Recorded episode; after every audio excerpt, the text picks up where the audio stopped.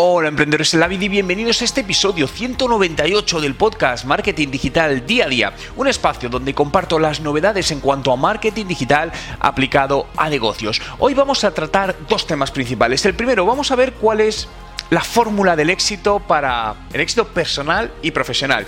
Y a continuación nos plantearemos cuatro pasos que quizás no estés haciendo y sean una de las razones que te impidan mejorar tus resultados de negocio. Quiero recordaros que en muy pocos días vamos a abrir las plazas para la segunda promoción de The Digital Marketing Master. Si quieres más información, suscríbete en juanmerodio.com barra Master 2. Te dejo el enlace en la descripción.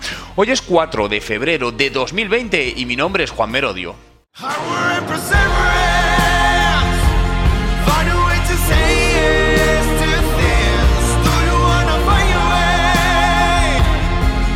Y recuerda, no hay nada que no puedas hacer en tu vida. Comenzamos hablando de la fórmula del éxito personal y profesional, ¿no? Eh, durante muchos años, eh, y sigo haciéndolo, ¿no? He leído e investigado a grandes de los referentes mundiales que han tenido mucho éxito eh, en cuanto a la alineación, además de su marca personal y negocios, ¿no? Tenemos grandes conocidos como pueden ser Elon Musk, Mark Zuckerberg, etcétera, etcétera. Y hay una persona que es muy conocida, no sé si la conoces a lo mejor, es una persona que de ventas en Estados Unidos, se llama Grant Cardone. De hecho, te, recomiendo seguirlo eh, para aprender de ventas, ¿no? Porque muchos decimos, no, las ventas no son lo mío, las ventas no me gustan. Al final todos estamos vendiendo en los negocios, cuando vamos a una reunión, independientemente en el departamento que estemos. Por lo que creo que aprender de ventas es algo fundamental y que sin lugar a dudas te ayudará mucho en tu carrera profesional, ¿no? Y hay una fórmula que, no tiene ningún misterio, ¿no? Pero que él define como la fórmula del éxito personal y profesional, ¿no?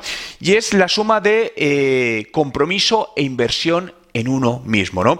Y no puedo estar más de acuerdo, ¿no? Con todo esto. Creo que al final resume muy bien lo que tenemos que hacer, dónde tenemos que invertir para lograr aquello que queremos, ¿no? Y aquello que queremos puede ser desde montar una empresa o no, o ser libre financieramente, eh, a cierta edad, o poder trabajar menos horas y disfrutar con mis hijos más tiempo, o escalar profesionalmente en una pequeña o gran organización. Cada uno tiene sus, sus objetivos, ¿no? Pero independientemente de los objetivos, creo que esta fórmula se cumple para todo el mundo, ¿no? Fijaos que al final, cuando hablamos de, de compromiso, eh, hablamos de compromiso real, compromiso al, al 100%. No, no simplemente decir, no, yo quiero hacer esto, yo estoy interesado en esto, sino realmente estás haciendo, tienes un compromiso 100% de eso que quieres conseguir? Y esa es una pregunta que te debes hacer y ser muy sincero contigo mismo, contigo misma, ¿no? Si realmente quiero conseguir esto, ¿en serio tengo un compromiso al 100%? A mí hay una palabra que me gusta más que compromiso, eh, aunque sé que no todo el mundo le gusta, ¿no? Pero es obsesión. ¿No? Dice, no, la obsesión es mala. No, para mí la obsesión no es mala. Es decir, la obsesión es poner todo el foco en algo. Es decir, es ese compromiso. Quiero llegar a comercializar estas tazas y convertirme en, iba a decir un tacero, en alguien que hace tazas personalizadas, etcétera. Este es mi compromiso, ¿vale? ¿Qué tengo que hacer? ¿Cómo me voy a comprometer al 100% para conseguir este objetivo, ¿no? Y la siguiente, invertir en uno mismo. Fijaos que Invertir en uno mismo significa invertir en distintas partes, ¿no? Y creo que es lo más importante que tienes tú mismo, ¿no? Si no inviertes en ti, dime en qué vas a invertir. Eh, y en este lado podríamos ir desde el plano, por ejemplo, más filosófico, más eh, de, eh, del cuerpo, ¿no? Es decir, oye, entrenar, el ejercicio es bueno, bien. Pero ahora me voy a ir desde un plano quizá más, no intelectual, pero sí más mental, más de conocimiento, ¿no? Invierte en mejorar tus capacidades. Invierte en formarte constantemente. Esta es la clave, ¿no? Eh, fijaos que muchas veces veo eh, personas que, o emprendedores, ¿no? Por muchos de los mensajes que recibimos diariamente, y esto lo he visto muchísimo en el año 2019 porque se ha incrementado, personas que, bueno, pues quieren, por ejemplo, montar su negocio, necesitan del marketing digital para, lanzarlo, porque al final, a día de hoy, cualquier negocio sin marketing digital, pues se está dejando de lado algo muy, muy importante y no saben de ello, ¿no? Eh, no tienen a lo mejor un presupuesto muy grande en ese momento para poder recurrir y contratar a un profesional, una agencia externa, es totalmente lógico, pero entonces la opción es invertir en ti mismo, ¿no? Y cuando les planteo esta opción, os puedo asegurar que en la mayoría de los casos, y esto me ha sorprendido, dice, no, no, es que para eso no tengo tiempo, no, no, es que yo quiero que alguien lo haga por mí. Fijaos, eso es lo que me refiero en lo que no hay un compromiso al 100%. Fórmate. El objetivo no es que te conviertas en un en un experto de todas las áreas. El objetivo es que tengas una visión general, lo primero de la base de lo que necesitas, y luego te puedes hacer experto en algo. Imaginaos que decís, oye, yo quiero trabajar profesionalmente en marketing digital, ¿no?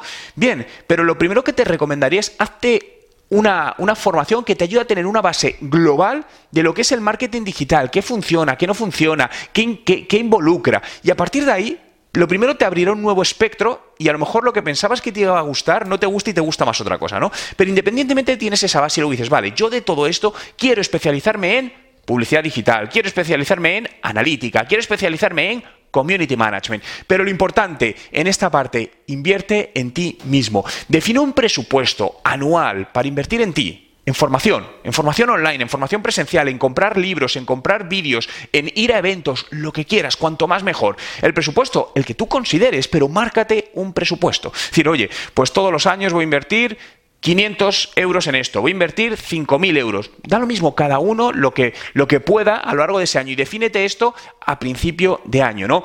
Yo es algo que, que hago desde hace muchísimos, muchísimos años, es decir, invertir en, en formación, invertir en, en personas que me ayuden, ¿no? Lo puedes llamar mentores, puedes llamarlo programas, como quieras, pero independientemente o viendo un poco las necesidades que tengo en ese momento, en ese año, si te encuentras mejor aquí, mejor allí, bueno, pues vas viendo cómo reforzar todo esto. Por lo tanto, recuerda, si quieres ser exitoso personal y profesionalmente, y, digo las dos porque para mí va unido y es muy importante que todo eso esté balanceado.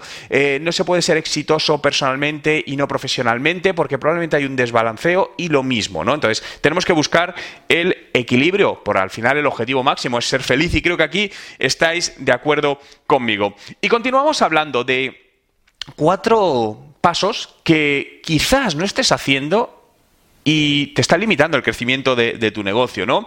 No sé si es tu caso o no es tu caso, pero muchas veces eh, hemos cerrado un año y las cosas pues no nos han ido todo lo bien que queríamos, oye, pues el negocio no ha crecido todo lo que queríamos, o el negocio está plano, o el negocio ha caído un poquito, joder, quiero mejorar, ¿vale?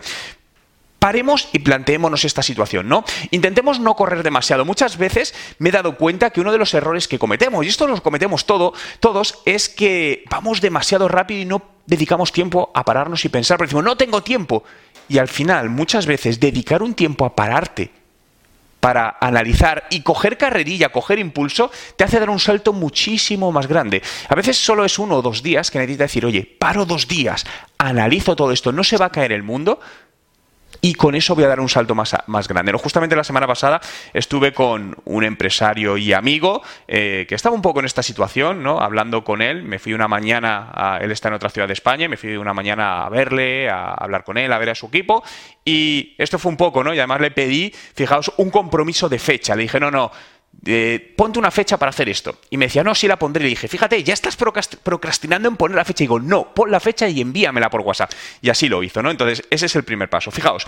Entonces, de estos cuatro pasos para mejorar, que quizás no estés haciendo, quizás sí, ¿eh? Si lo estás haciendo, genial, pero mira también si se puede mejorar. Lo primero es revisar nuestra propia hipocresía. Muchas veces nos preocupamos más de aparentar que las cosas van bien en lugar de y gastar tiempo en algo que no es tan necesario, ¿no? lo que nos genera una autohipocresía, dicho de alguna, de alguna manera, en lugar de poner mucha más energía en aquellos objetivos principales que tenemos. ¿no? Por lo tanto, aquí lo que te diría es, saca los objetivos principales de tu negocio para el 2020 desde un punto de vista realista. Cógete un, un, boli, un papel, una tablet, donde quieras, y apúntatelos, ¿no? Examínalos y examina a tu equipo, ¿no? Y define si el tiempo que estáis invirtiendo realmente está alineado bien con esos objetivos que has marcado.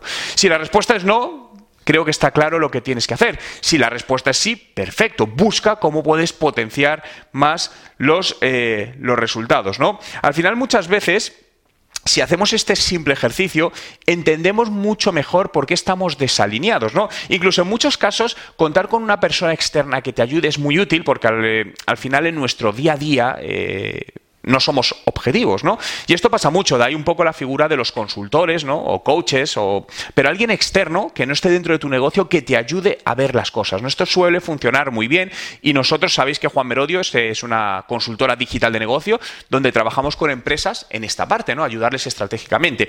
Y, y nos hemos dado cuenta, y los clientes se han dado cuenta, que les es muy útil porque al final tienen una figura, o varias personas de mi equipo, que lo que hacen es ver su negocio desde un plano exterior que los que están trabajando ahí no bien. Entonces mezclamos y juntamos el conocimiento interno del negocio, es decir, la propia gente de esa empresa, con un conocimiento externo que somos mi equipo y yo. Y con todo eso hacemos el cóctel perfecto para crecer. De hecho, fijaos, en, en breve lanzaré aquí, lanzaré en mi canal de YouTube eh, dos nuevos casos de éxito de este pasado año 2019 de dos empresas pymes y que vais a ver el crecimiento enorme que hemos tenido en, a lo largo del 2019 usando este tipo de eh, este tipo de estrategias. Segundo, haz más fuerte tus fortalezas. ¿no? Muchas veces eh, cuando hacemos un análisis del negocio, oye, ¿por qué no conseguimos los buenos resultados?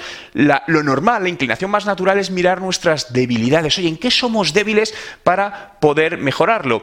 Pero esto no quiere decir que muchas veces sea la, la mejor opción focalizarnos en estas debilidades. En lugar de eso, detecta en qué eres fuerte, cuáles son tus fortalezas y analiza si hay alguna oportunidad de crecimiento utilizando esas fortalezas allá donde eres bueno.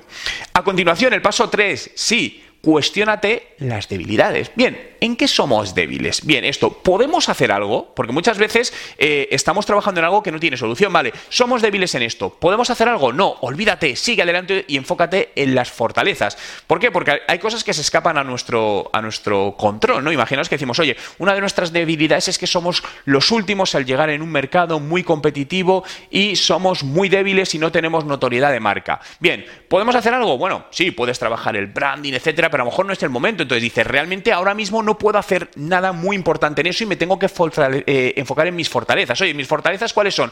Que ofrecemos un precio más competitivo en el mercado, que somos más ágiles, que damos un servicio más personalizado. Bien, coge esas fortalezas que al final son tus valores diferenciales frente a la competencia y es, impúlsalos, estrújalos, ponlos delante de tu cliente y que hagan que sean tu mejor palanca y tu mejor herramienta de ventas, ¿no? Y el cuarto es eh, la diferencia entre arriesgarse y no arriesgarse, ¿no? Y aquí me meto quizás en un plano ya más de, emprendedor, ¿no? Pero al final eh, es humano, ¿no? Los seres humanos al final intentamos jugar en el campo más seguro posible, ¿no? Por el miedo al, al fallo, a que no nos funcione algo, al fracaso. Y esto, esto es lógico, ¿no? Eh, los negocios son difíciles, el fracaso es, es, duro. Obviamente a nadie le gusta, por mucho que luego decimos, no, aprendemos de él. Sí, hay que sacar la parte positiva, pero obviamente es dura, ¿no? Pero fijaos, algo que, que debemos reflexionar es que si nos planteamos jugar en el escenario teóricamente más seguro, incluso en ese escenario, las probabilidades están contra ti. Seamos realistas, las probabilidades están contra ti. Pero si tomamos grandes riesgos, las probabilidades no son mucho peores, pero en cambio la probabilidad exponencial de beneficio es mucho mayor. Por lo que estadísticamente es mejor tomar esos grandes riesgos. Bien, estoy hablando de una manera general, porque grandes riesgos puede ser muchas cosas, ¿no? Siempre dentro de un criterio de lógica y no volvernos locos y que el riesgo suponga que puede ser un peligro muy grande para, pues, por ejemplo, para una familia, ¿no? Una familia, pongo un ejemplo ficticio, ¿no? Donde de repente, eh, pues tienen dos niños pequeños, eh, una de las personas del padre, por ejemplo, dice, o la madre, dice, oye, yo quiero emprender, voy a pedir un préstamo de 100.000 euros y dices, bueno, y si le sale mal, mm, puede meter un serio problema a toda la familia, cuidado, es decir, sí, eso es tomar grandes riesgos, pero de manera inconsciente, ¿no? Lo digo de una manera un poquito más, eh, un poquito más sensata, obviamente, dentro del contexto de cada uno. Pero lo que mi resumen en esta parte es que no tengáis miedo arriesgaros en absoluto. Y si sois jóvenes, mucho menos, tenéis mucho más tiempo al final para recuperaros. Alguien que dice, oye, con 60 años voy a arriesgar mucho. Bueno, pues obviamente seamos realistas, su tiempo de recuperarse es menor que alguien que tenga 30 años. Pero si tienes 30 años, si tienes 40 años, si tienes 45 años, fijaos, yo tengo 39 años ahora mismo. Es decir, incluso en un escenario negativo, todavía nos quedan 20, 25 años para conseguir cosas. Por lo tanto, ¿de qué nos vamos a preocupar? Al final, creo que el riesgo es la única manera de seguir adelante y sobre todo de mantener, de mantener no sé, esa vidilla ¿no? que, te tiene, que te tiene motivado y que te tiene vivo. ¿no? no creo que no hay mejor manera de explicarlo para seguir Adelante. Gracias a todos por estar ahí un día más, por hacer realidad este podcast. Síguelo en Spotify, busca Juan Merodio y dale a seguir. Accederás a más de 1200 podcasts y te avisaré diariamente de los nuevos podcasts que te ayudarán, que me permitirán acompañarte a través de las ondas, a través de Internet, a mejorar tus resultados de negocio. Gracias por estar ahí. Nos vemos mañana y desearos un gran día.